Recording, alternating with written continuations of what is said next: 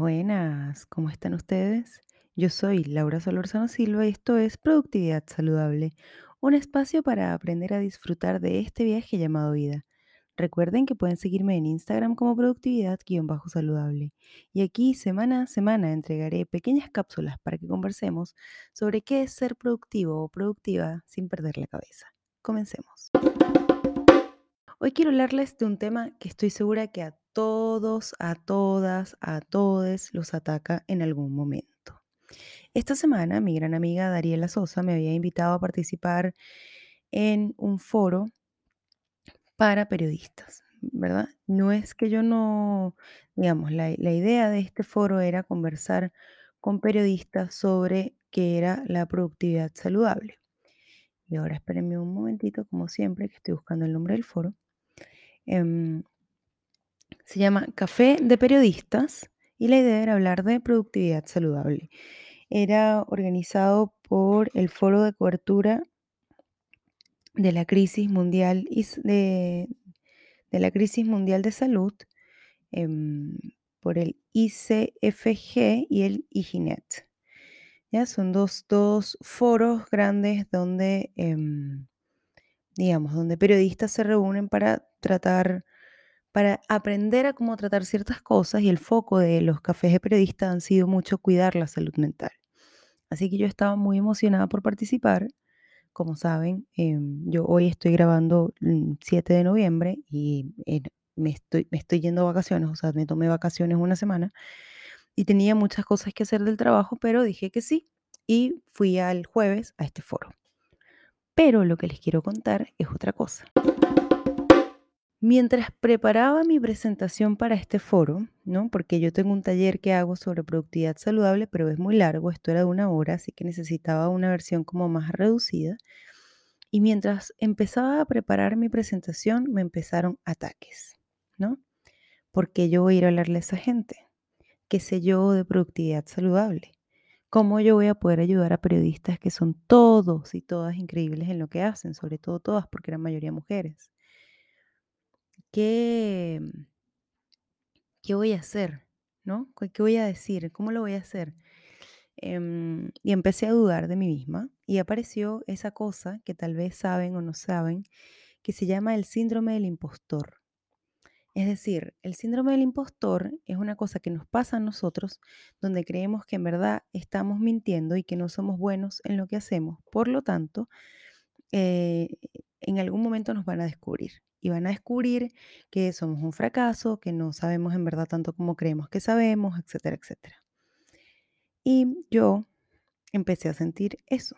Justo coincidió con que Hayden además me dijo, coño, ¿por qué no haces un, bueno, no me lo dijo así, pero más o menos así, un programa sobre el síndrome del impostor? Y le dije justo eso, voy a hablar el domingo porque les juro, me dio mucho terror, me sentí, me asusté muchísimo, estuve a punto de cancelarlo, em, practiqué, no pude practicar además tanto como yo hubiese querido, practiqué una sola vez la presentación y la veía y decía, no, es que aquí faltan cosas más prácticas y necesito que sea un tema más práctico.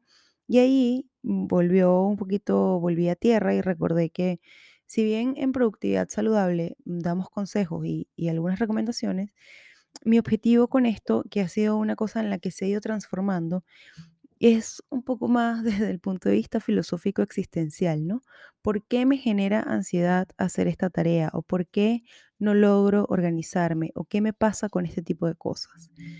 Así que ahí tomé un respiro y me conecté a mi presentación.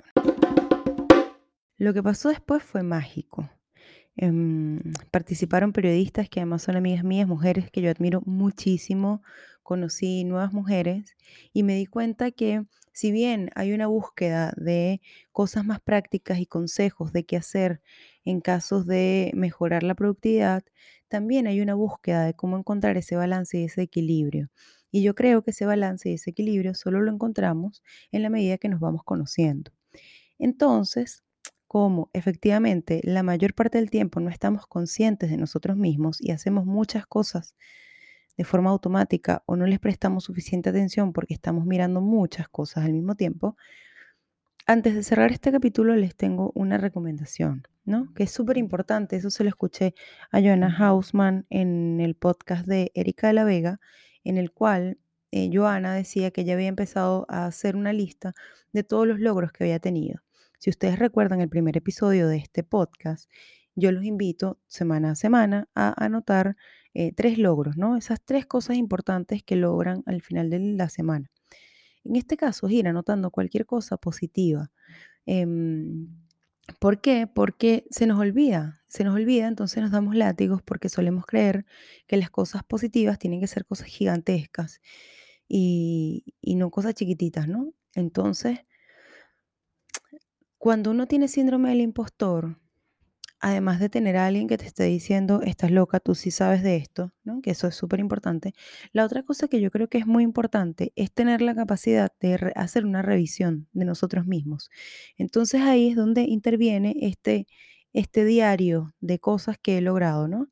Que es básicamente ir anotando qué cosas vas logrando y luego a fin de mes o a fin de semana haces una revisión y les prometo, no solamente que van a decir, soy un duro o una dura en esto que estoy haciendo, soy increíble, sino que además van a ir matando un poquitito el síndrome del impostor, porque el síndrome del impostor va de la mano con ese perfeccionista eh, desgraciado que tenemos en nuestra cabeza, que también hice un episodio al respecto, se llama Perfeccionista en Recuperación. Así que este episodio va cortito porque de aquí me voy al museo. Muchas gracias por llegar hasta aquí, muchas gracias por escucharme.